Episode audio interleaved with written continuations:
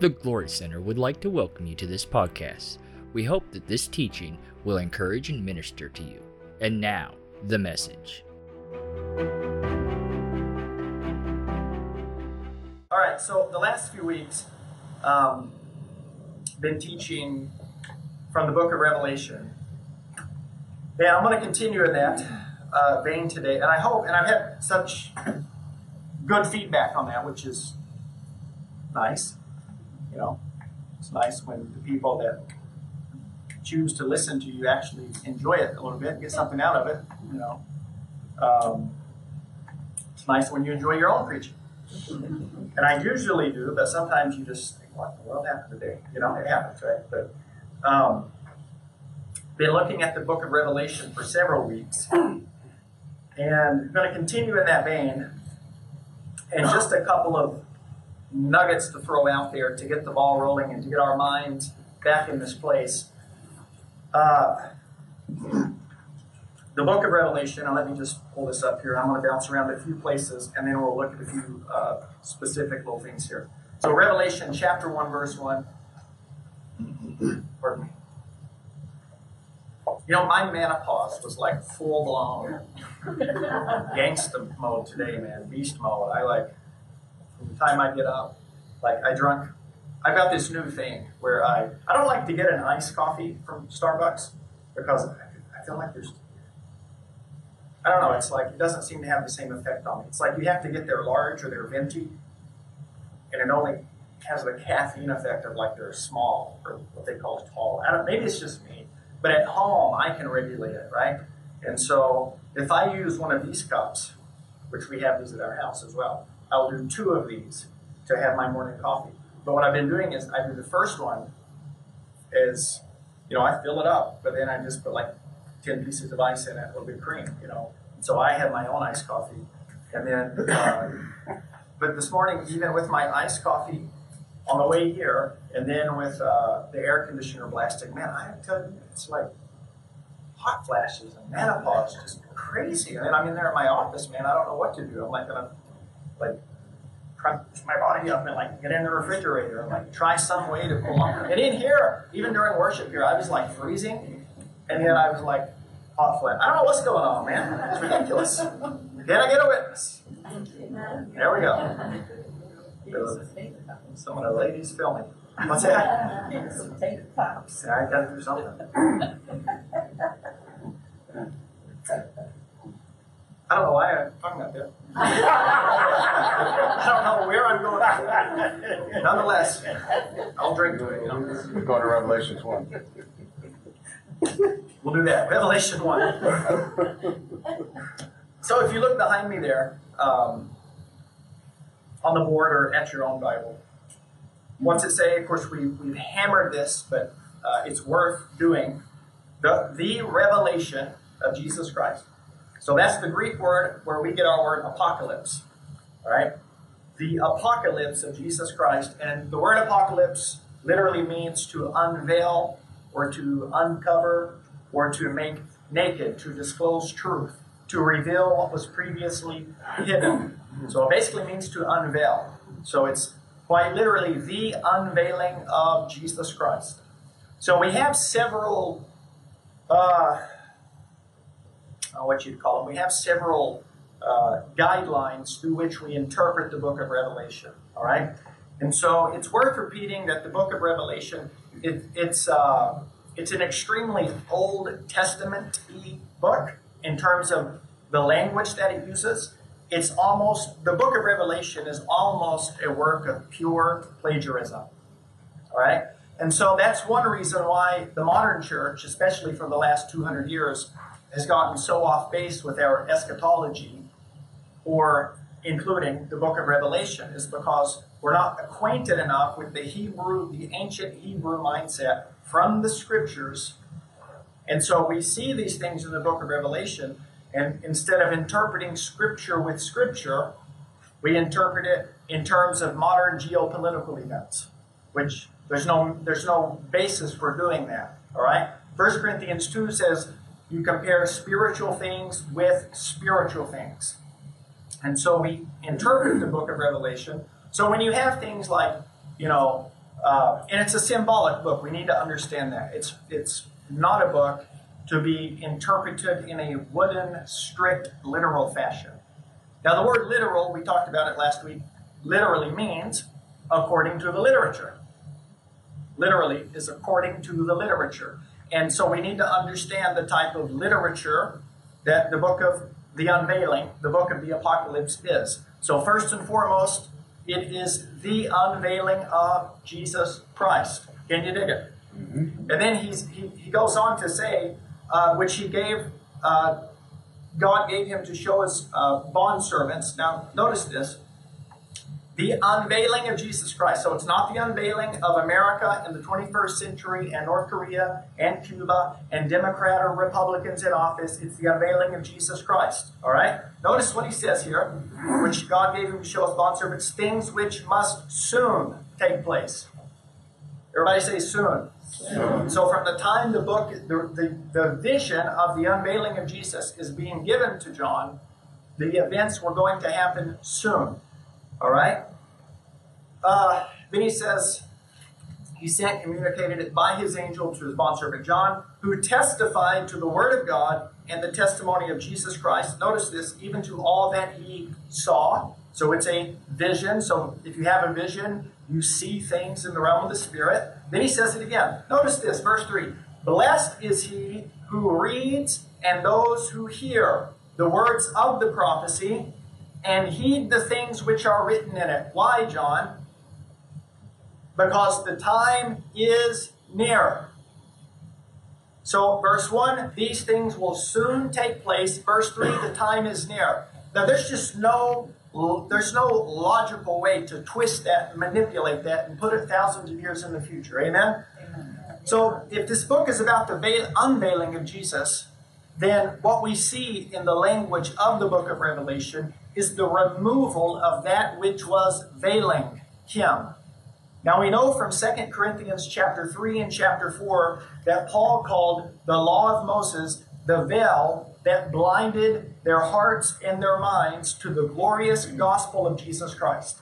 So the law is the veil. Now think with me here, and I know I'm already going fast. Here I go. Jesus in 30 AD, when he was crucified, the cross, the death, the burial, the resurrection, is what invalidated the law. All right, so it made the law, you know, invalid, uh, null and void, whatever you want to say it. In other words, God, from that time on, God was no longer relating to people, Jewish people, on the basis of the law. Nonetheless, the law still quite literally existed in that the temple, which was the epicenter of you know the Mosaic cultus, the Mosaic system, right? the temple. All right. Uh, let me show you the scripture here just to, to help you. Here's the. This will help you. This will say what I'm trying to say here. Hebrews chapter 8. I, got it right behind me here. Check this out. It says, When he said a new covenant, he made the first one obsolete. But whatever is becoming obsolete and growing old is ready to vanish or ready to disappear. So, in other words, the new covenant, from the time it was instituted, particularly the, the cross is what brought it about.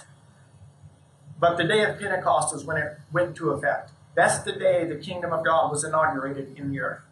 All right? But there's still a 40 year overlap. All right? And even in America, you know, there was a time where the abolition of slavery, and then there, it still took time from the time, you know, the, the law is signed, enacted, enforced, and decreed until word could spread and get to everyone at that time, given, you know what I'm saying, because of uh, didn't exactly have the internet, you know. So it took some time for word to spread, things to happen. But think, think this 40 year sort of motif or parallel is throughout Scripture. Right? Think about the Exodus. So God liberates them, all right? And through their own fault, uh, what should have been perhaps under two weeks of a journey was a 40 year transition. So in that 40 year period, they weren't quite still in full bondage, but they weren't quite in the promised land either. Does that make sense? 40 year period. All right? Think about David. All right, King Saul's the first king of Israel. And then 1 Samuel 15, 16, and we see how God tells Samuel, go and rebuke Saul, and then go to uh, the sons of Jesse, and my king will be there, and all that. So he takes David, 1 Samuel 16, and anoints him. So from that time, the anointing of kingship comes upon him. But there was it was still 40 years later. So he's anointed as king. But there's still a 40 year time or period, all right, until he actually stepped into that office. Even though he's already anointed and equipped in one sense, there was still that time frame. Even today in presidential election, you know, a, person gets nominated and elected, and there's still time until they actually officially, you know, there's a handing off of that, the authority of that position, handing off the baton. So in the same way, Jesus was 33 when he was crucified, but it, it was in the year 30 AD. So he invalidated the Mosaic system. So, from God's perspective, God's no longer relating on this basis. However, there was a 40 year period till the full promised land. Because what happened in 70 AD? The temple, which was the epicenter, it was the outward visual representative of the Mosaic system and the priestly system, all right? So there was that 40 year period in which the law system is still veiling the full reality, the full beauty. That's why Paul is constantly, you know, and all, all the ministers of the new covenant in the scriptures here, and but they're still constantly battling because it, it would be easy to say, you know, you're one guy, right? And it, it, you know, it's you, you say, hey, hey, everybody. By the way, God's no longer, you know, you know, all of us in here, let's say we're natural descendants of Abraham and Moses and the law system and the people of God. And I mean, this is drilled into, you know, it's we, we don't really have a strong enough frame of reference for how their religious system was their life. You know what I mean? And, and I, I would share a few things on that, but just don't have enough time. But just try to let your mind go there as much as possible.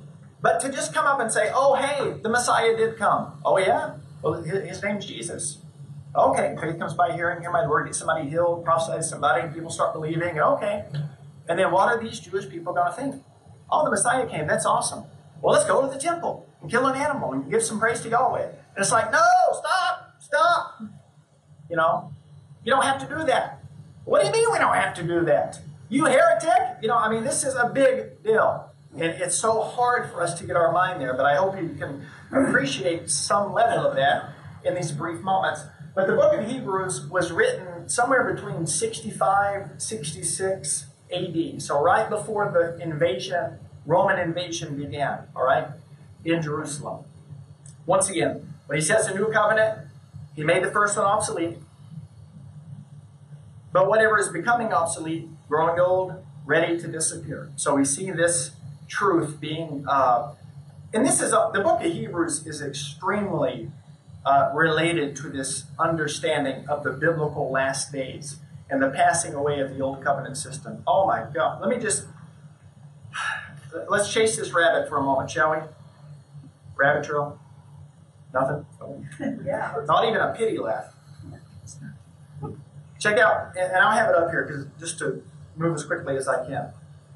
Hebrews 1:1 says God, after He spoke long ago to the fathers in the prophets in many portions and in many ways. Notice what He says here, Hebrews chapter 1, verse 2.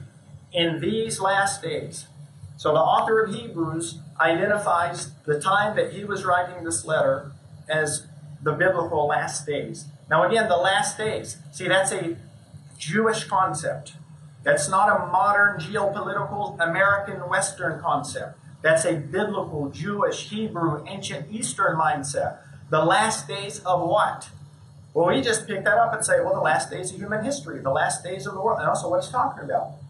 You got to go to the Old Testament to get the last days. And you go to Genesis 49, where Joseph prophesies what would happen to Israel in their last days. You have to go to Deuteronomy 32, 33, where Moses prophesied to them what would happen to them in their last days if they weren't faithful to God's old covenant system. So it's a Jewish concept. That's why Joel, a Jewish prophet to the Jewish people, in Joel chapter 2 says that in the last days. And then you see things all through uh, Genesis uh, with Joseph, and then Joel chapter 2, Matthew 24, Revelation, and we talked about this the sun, moon, and stars.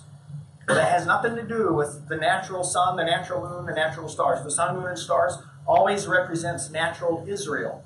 Joseph has the dream that the sun, moon, and stars would bow down to him. He tells it to his family. His dad was Israel. And Israel says, What? I'm going to bow down to you? The sun, your mother, the moon's going to bow down to you. The stars, your brothers, will bow down to you. All right? So you see all this happening. Then you get to Revelation chapter cast down to the earth. Well, if one natural, literal star fell to the earth, peace, goodbye, see you in heaven, this whole thing's over. Planet Earth is wiped out. But he was saying the sun uh, turned dark as sackcloth, the moon turned to blood, the stars of the sky falling. In other words, natural old covenant Israel were losing their covenantal exclusivity to the living God. It was lights out. Sun darkened, moon blood, stars down. They're losing their heavenly position from that particular. They could still come through Jesus, but that old covenant system was losing. What did he say? Its position. What did Hebrews 8 say? That which is obsolete. So, am I making sense? Yeah. All right. So he says here that he's living in the last days. Uh, and there's many other things. Look, look at Hebrews chapter 10. Check this out, man. This is incredible. Hebrews chapter 10.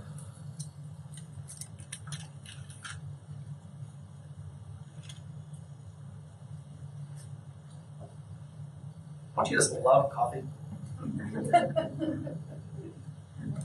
I've been, man, I don't know, my, my caffeine intake's increased lately. Which last night, though, I was so tired, I fell asleep around like 10.30 or something. I never fall. And it was like raising the dead trying to get up this morning. I had about five alarms set. I don't know how many snoozes I, you know, snoozing through. And oh my gosh, it was rough. Hey, that's another benefit of the iced coffee because it's not scalded, which I like hot coffee, but it's, you can just slam it and you can drink it real fast. So, coffee addicts unite, you know.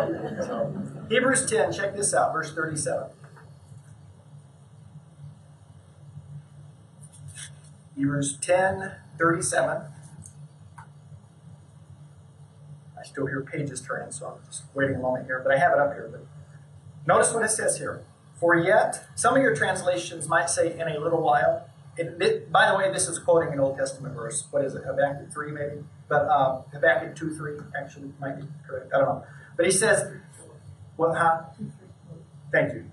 2, 3, and 4. But it says in most of your translations, in a little while. But the NASB does it good because it's really strong in the Greek and it's a very little while. So notice what this says. We're not going to twist, we're not going to change, we're not going to manipulate to fit our doctrine. You know, we say stuff like, oh, I just want the truth. I just want the truth of the word. I don't care who don't think. And you've got so many scriptures that put this in the first century. And it's like, well, do you really care? Are we going to stick with our traditions, our less than 200 year old tradition? You know, what are we going to go with? The Word of God? Or what we want to be the truth? He says, For yet in a very little while, a very little while, he who is coming will come and will not delay. And the church has been preaching delay for 2,000 years because we've not understood. Now, the early church knew this. This is the historic church position. They understood the centrality, the importance of the destruction of Jerusalem in 70 AD. All right? So, author of Hebrews, which by the way, if you go through Hebrews chapter 10 and you get these strong warnings about not stepping over the blood and going back to the, the animal system and he who sins knowingly and willfully, all, that's what he's talking about, is going back to the temple system because that system was about to quite literally be doomed, destroyed, wiped off the face of the planet. And so clinging to the temple was clinging to a sinking ship. All right? And so that's the warnings in Hebrews chapter 10. He says, For in a very little while he was coming, will come, and will not delay. Now check this out. Jump over to chapter 12 uh, just briefly here. And we had talked about some of these things, you know, that uh, just help you to see these things. Know, this connects so many dots. It's just ridiculous. In a good way, you know, it's just incredible. Hebrews chapter 12, verse 1. Therefore, since we have so great a cloud of witnesses, and we've talked about the, the cloud, the understanding of the, the cloud reference, you know, the, the Hebrew idiom. So Jesus, in Revelation 1, he's coming on the clouds. But later on, chapter 17, 19, wherever it's at, he's coming on a white horse. So it's like, well, these are, well, which is it? Is he coming on a horse that's on a cloud? Or are we being are we interpreting these things the wrong way? These are Hebrew idioms. Modern Western idioms are, you know, it's raining cats and dogs. So, you know, my uh, friend Bertie Britz, when he came over here to the States, uh, he's from South Africa. I said, Bertie, you, are you able to keep up with the American slang, the lingo, the colloquialisms? Are you able to keep up with it? And it'd been enough time in, over these years. He said, I can mostly keep up, you know, because you don't even realize how often you, we say these expressions until you try not to. You know, so we talked about that quite a bit last week. Coming in the clouds, he's in a great cloud of witnesses. And so these are the saints. So when it talks about these clouds, uh, he just told you who these cloud of witnesses were. They were the saints, the hall of faith in Hebrews chapter 11. So 1 Thessalonians chapter 4 talks about uh, Jesus and the clouds. Well, it might just not be talking about a literal white nimbus cloud. Maybe there's something a little deeper, a little more pertinent and spiritual here. But, uh, Jude, quoting from the book of Enoch, says that he would come with ten thousands of his saints. Perhaps these saints are the clouds, the cloud of witnesses that he's referring to.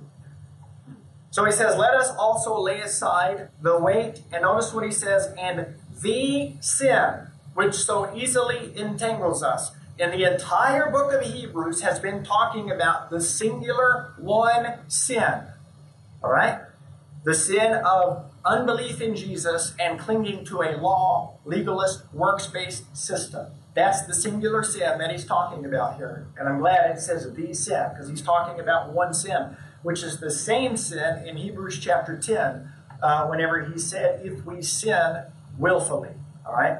So, nonetheless, he said, so easily entangles us. And that's true. It's the easiest thing in the world to abandon grace and go back to works and performance.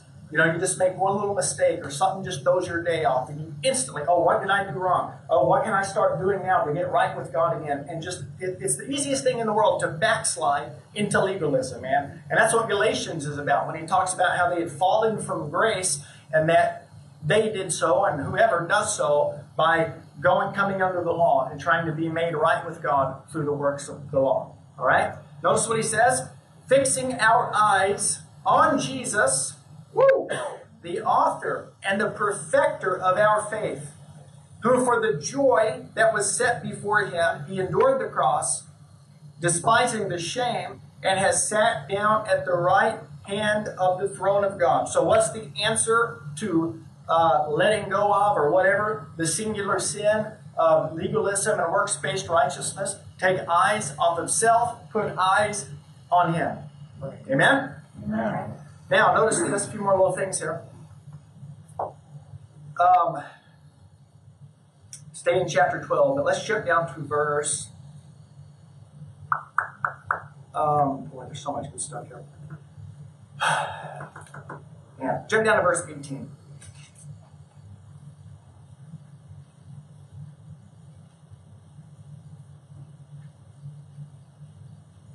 You have not come to a mountain that can be uh, touched into a blazing fire, to darkness, to gloom, to whirlwind. Now, you get what he's talking about here Mount Sinai, book of Exodus, that mountain. And to the where the law was given, and to uh, the blast of a trumpet, and the sound of words, which sound was such that those who heard begged that no further word would be spoken to them. And this is baffling. And this is Exodus 19. Whenever, you know, Moses is the only one that went up the mountain, but God literally invited all the people to come up on the mountain. And they declined his gracious offer. God never wanted there to be a Levitical priesthood Exodus 19 and Deuteronomy 5, you can go read it. He literally invited the entire nation to be a kingdom of priests. And they declined his offer. They said, Moses, you go talk to him.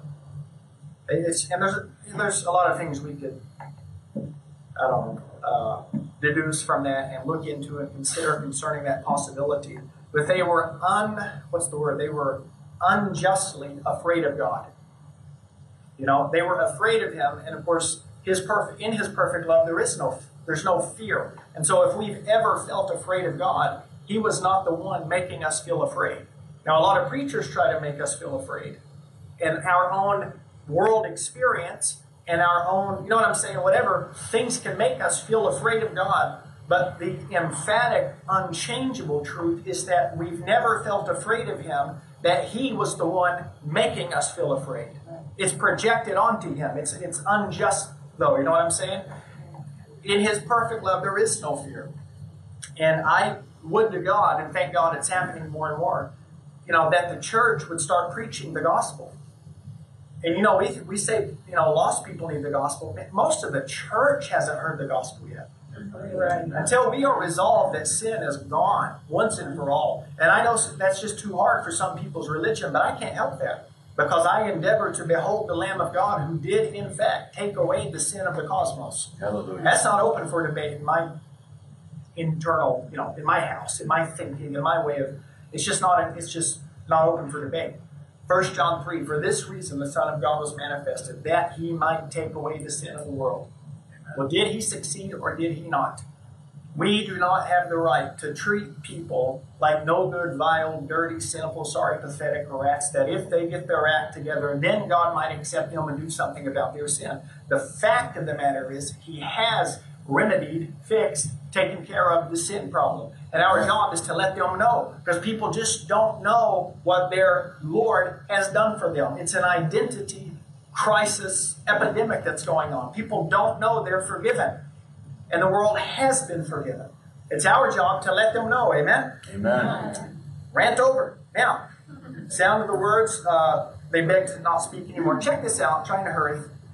For they could not bear the command, and then says, okay, you can have what you want. And now, so even if a beast touches the mountain, it'll be stone thrust through. Check this out. And so terrible was the sight that Moses even said, I'm full, I, am full of fear and trembling. Now look at verse 22. Woo! Good stuff here.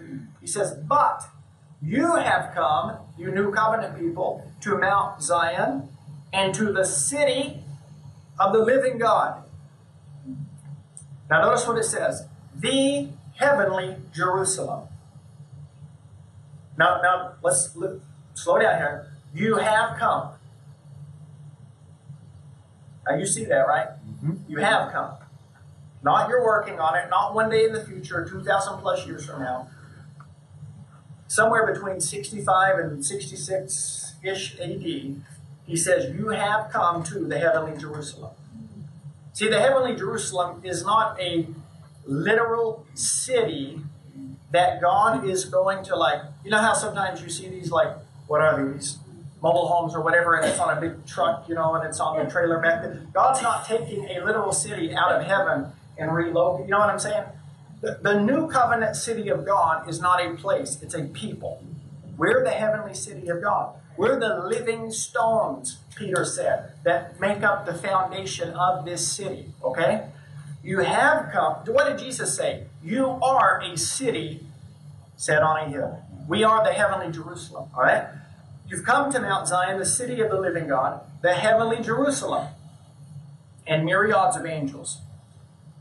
To the general assembly church of the firstborn, who are enrolled in heaven, to God, the judge of all spirits of righteous made perfect, and to Jesus, the mediator of a new covenant and to the sprinkled blood, which speaks of better things than Abel. And then he admonishes them one more time don't refuse him who's speaking, because uh, for if those did not escape when they refused him, and he warned them on earth, how much more? He's talking about, of course, the destruction of Jerusalem. Don't, don't refuse his warning.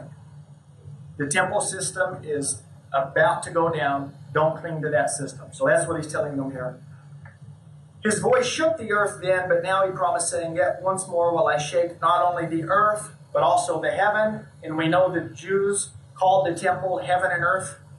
So Jesus talked about uh, heaven and earth will pass away. He was talking about the temple, but it's a Hebrew idiom. But my words will not pass away. Here he's talking about the temple, heaven and earth. All right? So he's saying that system, this heaven and earth, is going to be shaken. This old covenant system, which was outwardly represented by the temple system, is going to be shaken and done away with once and for all. And then he talks about how the, the new covenant, look here, this expression, yet once more denotes the removing of those things which can be shaken, created things, so that those things which cannot be shaken may remain, the new covenant system. Therefore, verse 28, since we have received a kingdom, so this kingdom has come. And most of you don't even know that modern Western American dispensational eschatology teaches that the kingdom of God has not come, that it was put on hold, even though there's literally no scripture for that. He says here, we have received the kingdom. Let us have gratitude or grace in some translations, whereby we can uh, offer acceptable sacrifices to God. All right, now, I did not mean to take all that time. Give me a few more moments here and we'll wrap up a few things in the book of Revelation. But see, even that, now you read the book of Hebrews and there's a new frame of reference. You can read those warnings and you can realize, like when he says sin willfully, he was literally talking to those Hebrews and saying, don't reject the Jesus system. Don't take your eyes off him and go back to the temple system. Don't step over the blood of the true lamb, holy, divine, pure blood, for the inferior blood of bulls and goats and go back to that system because it's a sinking ship. Don't go down with it.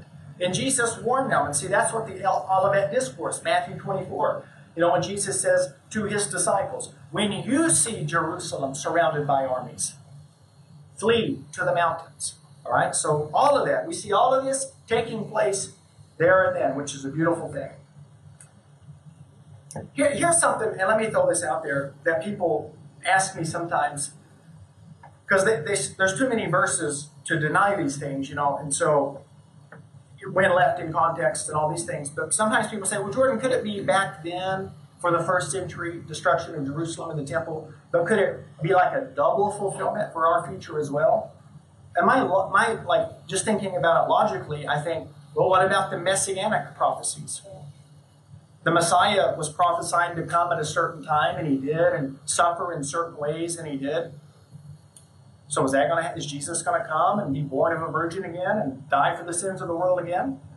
You don't get to pick and choose what you want a double fulfillment for just so you can hold on to your traditions. You know what I'm saying? That make you more comfortable. Let's let God be true and every man be a liar. Amen? As hard as it may be, let's bow our knees at the altar of truth and at least consider some things from a scriptural standpoint. Now, Revelation, again, it's the apocalypse, the revelation of Jesus.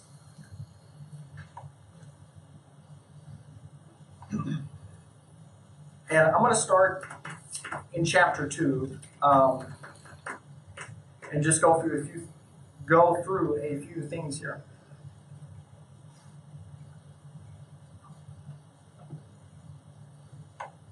And if you remember, of course, in chapter 1, from the very beginning, what does John see? The unveiled, glorious Jesus.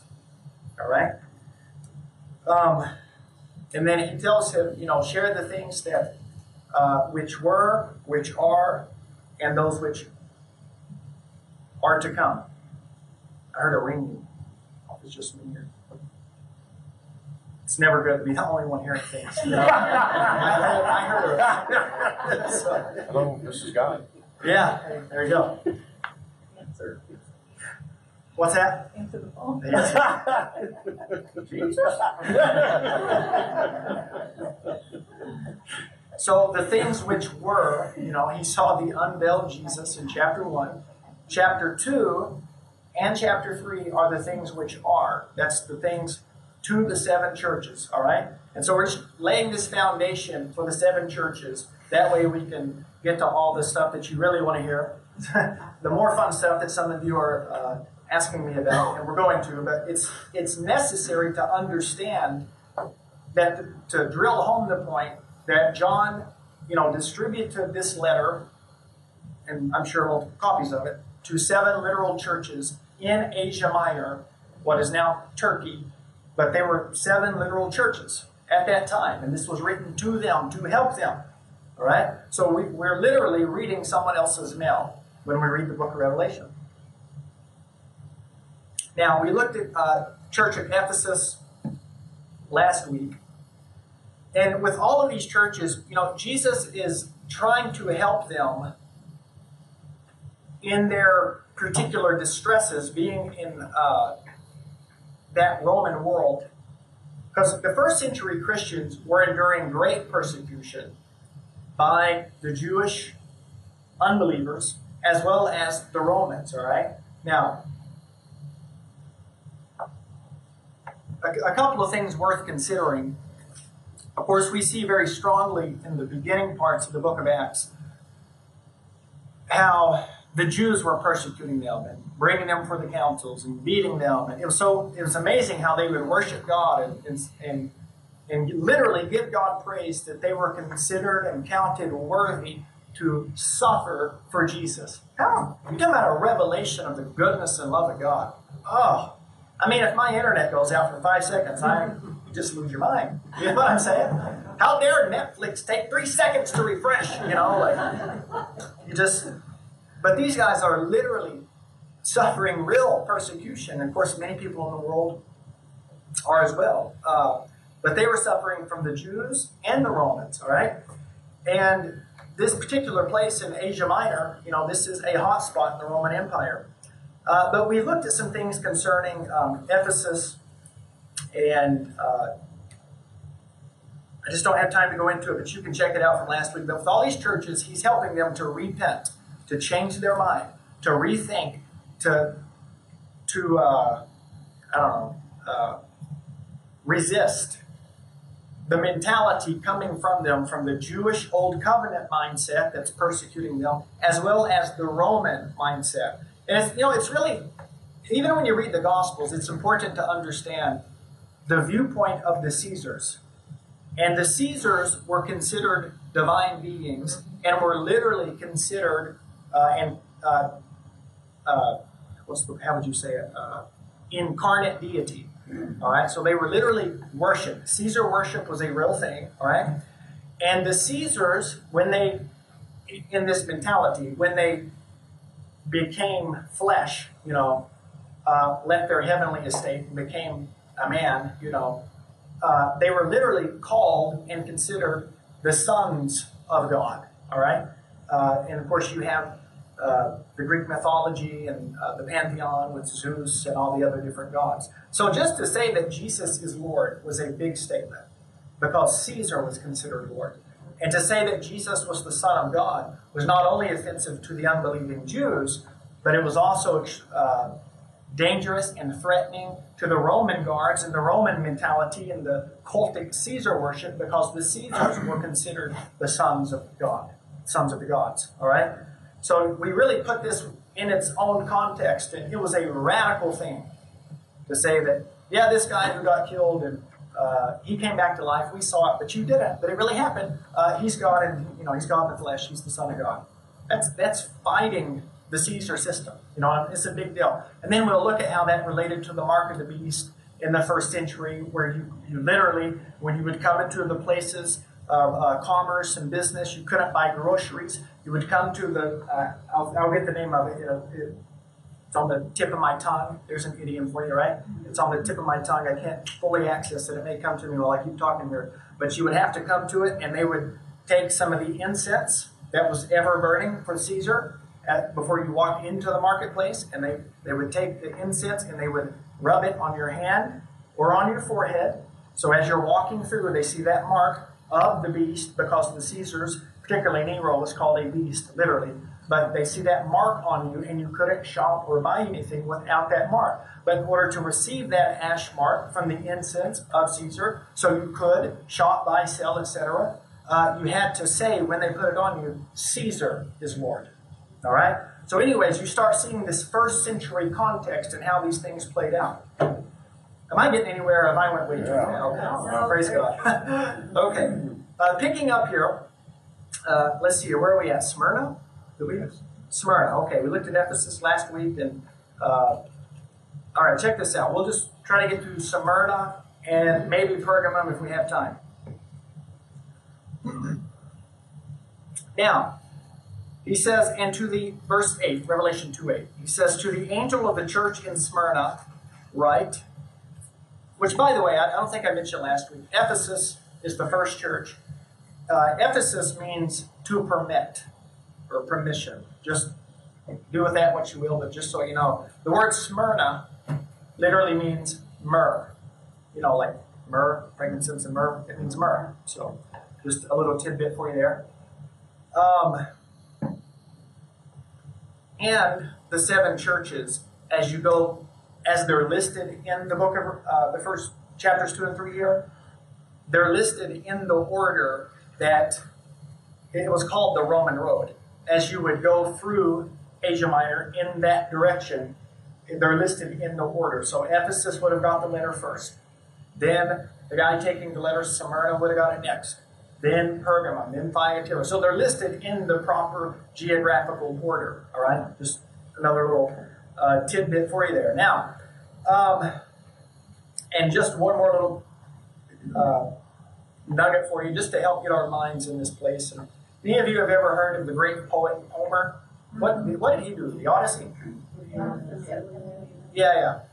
Uh, he he was from Smyrna, actually. So just a little thing to put your mind to help connect a little further there. You know, you want to in, you know engulf your mind as much as is possible in these things in their own context. You know, it helps. So, okay, now he says to the messenger. The word angel means messenger. So to the messenger of the church in Smyrna, write the first and the last, who was dead and has come to life, says this. He says, I know your tribulation and your poverty. Now, this is just beautiful. Nobody sees things like Jesus, you know. He says, I know your tribulation and your poverty. And then in the parentheses, oh, by the way, but really you're rich. You know, it's incredible. Whew. And the blasphemy by those who say they are Jews, but are not, but are a synagogue of Satan. Now we know from Romans chapter 2, Paul very emphatically, very strongly goes through the reality that, and these are Paul's words, he says, Who's a true Jew? Not the one who keeps the law or holds to the law outwardly, but the one who keeps it inwardly. Through the new birth, in other words, through faith in the Messiah. All right? So, these false Jews, so what, what is John saying here? The, now, as of the new covenant age, what was the false Jew? The one who rejected the Jewish Messiah. And we're trying to deny him and shut down his kingdom and his system and enforce the old, outdated, obsolete, old and dead way as opposed to the new and living way. Hebrews references there. The synagogue of Satan. And see, that's what the temple had become. All right, the temple had literally become the synagogue of Satan. All right, you think if you think about this visual representation that represented everything visually. Uh, you know, and there's many details about the inside of the temple, and uh, we don't have time to get into right now. But it was, it was, you know, I don't know what you would even, the White House, is that what you would liken it to as far as the American political? The White House is represented, you know, the temple, man. I mean, this was it. This was headquarters, baby. you know, I mean, this was the, you know, it was, and yet it's a synagogue of Satan. All right? Incredible. Because God left, man. God left the premises, you know. You know, we talk about putting God in a box. The only time God was ever put in a box was in a ark, in a little spot, in a temple. And he willingly died on a cross and uh, gave up the ghost, the King James says, whenever he dismissed his spirit from his body, and the top of the veil torn down the middle, and God hit the road, man. and now, if God wants to give his address, He'll never again say, I'm only in a building, in a box in Jerusalem. If God gives his address, he gives you. Because we are where God lives now. We're the heavenly city. We are the heavenly New Jerusalem. Christ in you, the hope of glory. Amen? Jesus said in John 14, I will send you the Comforter, the Spirit of truth. He will be, He's been with you, He will be in you, and He will never leave you. Amen. Love that. Hallelujah. So now there's a new system. Now look here in verse 10, a few more moments. Uh, do not fear what you're about to suffer. Behold, the devil is about to cast some of you into prison so that you will be tested and you will have tribulation for 10 days. Then he says this, but be faithful unto death, and I will give you the crown of life.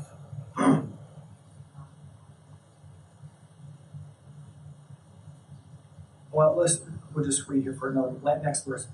He who has an ear, let him hear what the Spirit says to the churches. He who overcomes will not be hurt by the second death. Now, seven times in Revelation 2 and 3, Jesus uses that phrase, he who has an ear, let him hear. And it's just a neat little tidbit, I guess, to me is that in the Gospels, seven times Jesus said, He who has an ear to hear, let him hear. So we see that parallel to these. And it always had a reference to switching from an old covenant age mentality to a new covenant age mentality. So here we see him ministering this to his churches, all right? And you know, I wish to God you could we could live this life without suffering. You know what I mean? It's just not the way it is. And uh, you know, sometimes in our misunderstandings, in our faith groups and in our grace groups, sometimes it's almost like if I just have enough faith or if I just have a good enough concept of grace and all this, somehow I can avoid suffering. And we're just, it's just not really a reality. But we are promised victory. You know what I'm saying? Greater is he who is in you than he who's in the world. Jesus said in John 16, he said, in this, verse 33, in this world you will have tribulation, but be of good cheer, for I have overcome the world. And then in First John, he said, Who is he who overcomes the world? Except he who believes that Jesus is the Son of God. So if I have faith that he is the living, resurrected Son of God, then I have within me world overcoming victory. Amen? Amen. Hallelujah. Hallelujah. You know, the Lord spoke to me years ago when we still lived in Tennessee. Uh, I was at the office one day and he spoke to me and said that there's never anything that I will ever encounter or that will come up against me that I can't and won't overcome because he already overcame it 2,000 years ago. Yes. So there's literally nothing, man, no trials, no certain, you know what I'm saying? Nothing that we will go through that we've not already overcome and received victory over because Jesus, who is within us, and as he is, so are we in this world, already overcame it. He overcame and spoiled all principalities and powers. Colossians 2, Ephesians 1. And he did it for us. Hallelujah. Amen? Amen. Um, and there's so many little tidbits here we could get into, but um, just this last little thing here, and then I'm going to do my first closing. He says, He who has an ear to hear, let him hear what the Spirit says to the churches. He who overcomes. Now, the problem with this is this is another one of these great verses that legalism hijacks. And there's nobody ever really communicates what it means to overcome, but but they say it and sort of imply it in, that it has something to do with your works and your personal godliness and you're personally not sinning to whatever they consider an acceptable amount. And so if you do this, this, and this, you will overcome. And then and then there's so many, well, what does it overcome? Well, you'll make it in the rapture, or you'll you know, there's always but it's stuff nonsense that's not here in the scripture. Because John is extremely clear, the same John who wrote this. It's like the church at Ephesus. Whenever he said this one thing, return to your first love. See, legalism hijacks that and says, your first love, you're not on fire, you're not zealous, you have to do more, you got to get back like you were, you got to love God more, you got to do all this stuff. And yet the same John who wrote this said in 1 John chapter 4, herein is love, not that we love God, but that he first loved us. So legalism comes along and hijacks these glorious new covenant truths and always perverts it and twists it. And I'm getting upset just talking about it. Makes it about your own legalistic performance when it's about Jesus' finished work performance at the cross. So herein is love. Not that you first loved, not that you loved God, but He first loved you. That's first love reality. That's new creation love. God's love for us. This life I now live in the flesh, I live by the faith of the Son of God who loved me and gave himself for me. And that's faith that works by love. Faith that's based on God's perfect, unchanging love for me. Amen? Amen. That's first love. And then, you know, this thing about overcoming, First John said very clear Who is he who overcomes the world except he who believes that Jesus is the Son of God? And so, and they had pressures from the Jews and from the Roman cultists and the Caesar worship. Uh, it could, it, you know, it could really cost you. It was, uh, well, we could probably look at that as we wrap up here. But notice he says he will not be overcome by the second death. There's a lot of things to get into that. Uh, when the death system, uh, the Mosaic system was overturned and destroyed in 70 AD, I think there's dynamics to that concerning the second death. Or you might just, you know, it's people say a lot of things about it. So wh- whether it's uh, just spiritual death, whether it's the destruction of Jerusalem, when death itself uh, is thrown uh, to the lake of fire, all of that, whatever, uh, it can't touch us. And Jesus said in John chapter 5, uh, whoever believes in me will never die. So, because he's already passed from death to life. Amen? Amen. In closing, we'll look at this next very quickly and we'll be finished. Pergamum, to the angel, the messenger of the church, Pergamum, write, the one who has the sharp, two edged sword says this. Verse 13. And let me say, by the way, Pergamum was the capital of Caesar worship. It was just as Jerusalem had the temple and was, you know, the Jews every year would multiple times go to Jerusalem to present themselves and to sacrifice and all these things. But Pergamum was the home, the actual home in uh, Asia Minor for Caesar worship. So, uh, very interesting because he says here, I know where you dwell, where Satan's throne is. So, it's very interesting because they had pressure not only uh, from the Jewish system, but from very strong, and it can cost you your job. Uh, some of them it can cost their life, their income, their, their livelihood by denouncing uh, the, the, certain careers and jobs and things. So it was very costly to be a Christian, you know, and we may look a little more at that.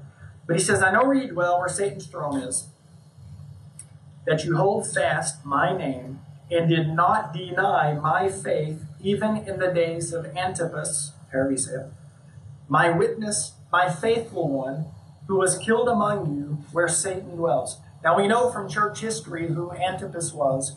Whenever John, the Apostle John, John the Beloved, John the Revelator, whenever he was exiled and banished by the wicked Emperor Nero to the Isle of Patmos, John personally appointed Antipas as the presiding bishop. So he sort of took over in John's stead. You know what I'm saying? He held the fort down.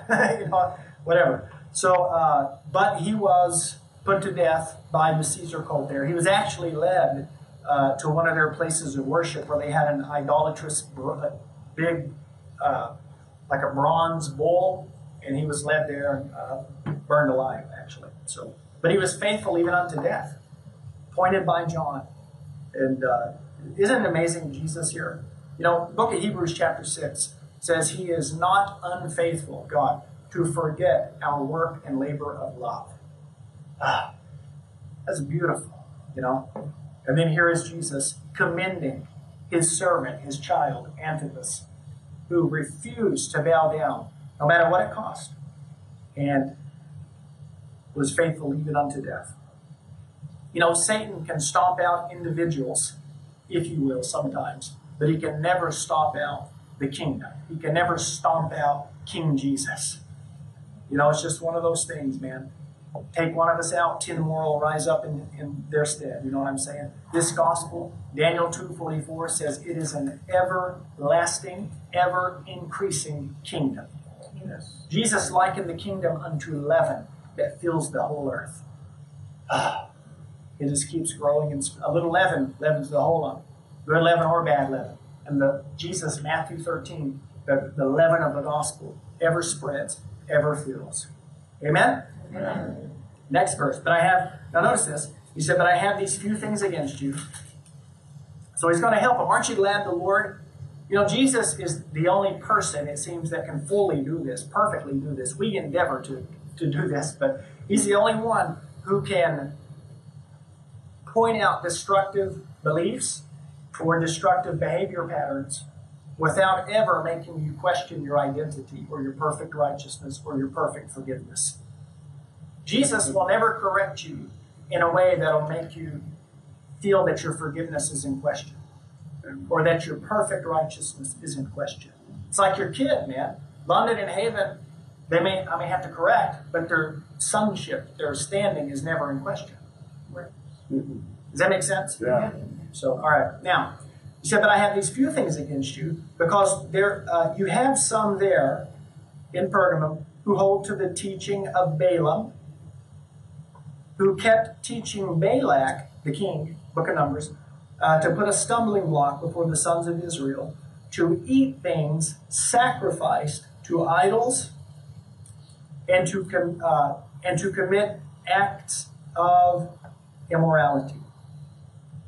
Now we know Balaam and Balak, Book of Numbers, chapters 21, 22, 23, 24, right through there.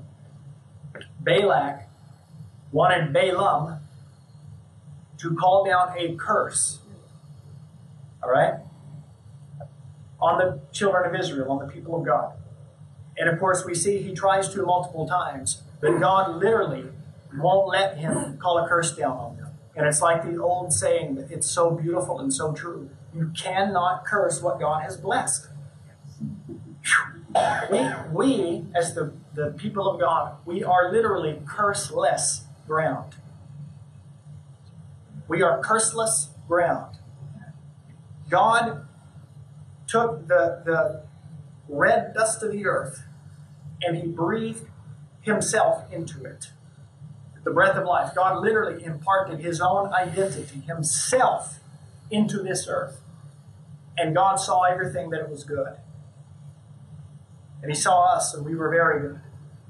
And we are literally curseless ground. And in the New Testament, God does the same thing again. After the resurrection, he breathes on the disciples. That was when they received the new birth. So once again, God breathed his life back into humanity. We are curseless ground. Amen? Amen. So, what, but what we see here is some of these people trying to uh, engage in some capacity uh, some of these same things here. It says the teaching of Balaam. What did he do? He didn't want to do it at first, but he finally yielded to pressure. And some of these people were perhaps yielding to pressure of the Caesar cultus, the Caesar worship system. And it says, who kept teaching Baal, uh, who kept teaching Balak to put a stumbling block before the sons of Israel to eat things sacrificed to idols and to commit acts of immorality. And it would seem that some of these people were giving in to the pressure and uh, engaging in some of these uh, idolatrous acts. And we know what many of them were. Uh, there were uh, sexual, uh, some of the temples had sexual practices, which were supposedly forms of worship to the, the Roman gods, the false gods, and uh, eating different sacrificial meals, just like we have Holy Communion. You know, some of these other groups had some of their own things. So, and then he says, also some of you verse 15, some, some who, sorry, in the same way hold to the teaching uh, of the Nicolaitans. Uh, what we do know about this Nicholas, these Nicolaitans, was that uh, according to the church father Irenaeus, uh, when you go to what is it, Acts chapter 6, whenever they appointed Elkins and uh, Elkins? It's deacons and elders rolled into one. elders and deacons. Whenever Nicholas was uh, one of the ones who uh, that was appointed to that position of leadership. But later on, he apostatized. And, um, I'm trying to remember, see if I have it here. I think it was Nicholas. Let me see here. Do I have this? Do I have this?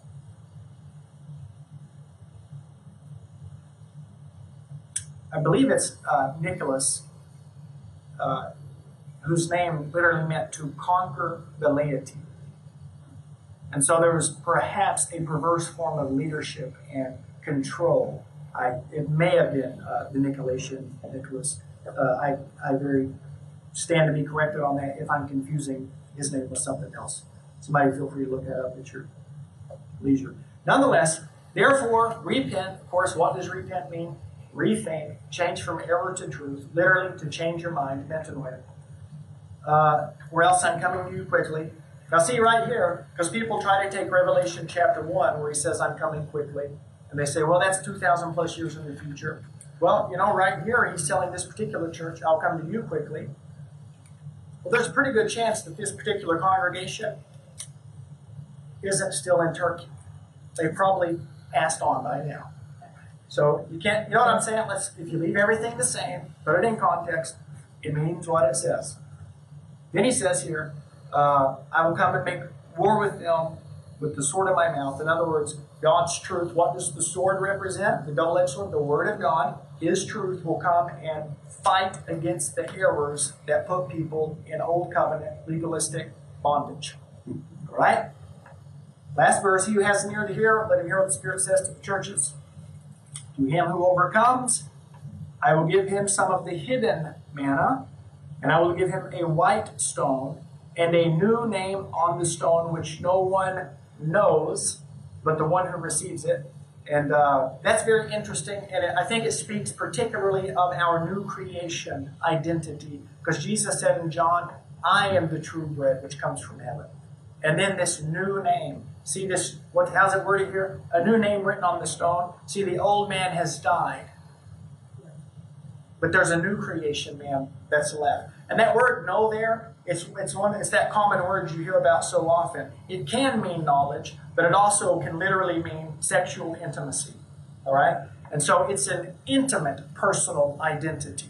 See, as the body of Christ, we all have the new creation identity as a whole, because there was the old creation, but then there's the new creation, whoever's in Christ, the body of Christ. But it's there, you also have your own unique son or daughter of God identity. It, it's see what's he say? No one else knows it. In other words, it's unique to you. He, he's your dad. He's your father. He's not just the God of Billy Graham or the God of the church as a whole. He's our intimately and uniquely, each one of us, our very own father. And he can speak to you in ways that just, just like he speaks to all these churches, things that were particular to their region and to their customs and to their struggles. He knows exactly what they were going with and the truths that they were holding to and, and standing firm for, and then the errors that some of them were yielding to that would destroy them. And he's trying to help them and pull them out of those destructive things. You know what I'm saying? He knows each and every one of us right where we're at. And you know, today, each so many of you will get different little things that helped you and stood out. You all heard the same words, but one little thing will stand out to you, and one little nugget will lift you up and help you. And, and he just knows how to do that, man. It's a big, good God, amen. Hallelujah. Well, I'm finished. The Glory Center would like to thank you for listening to this podcast. We hope that it has encouraged and ministered to you. We also would like to invite you to check out our website at glorycenter.org.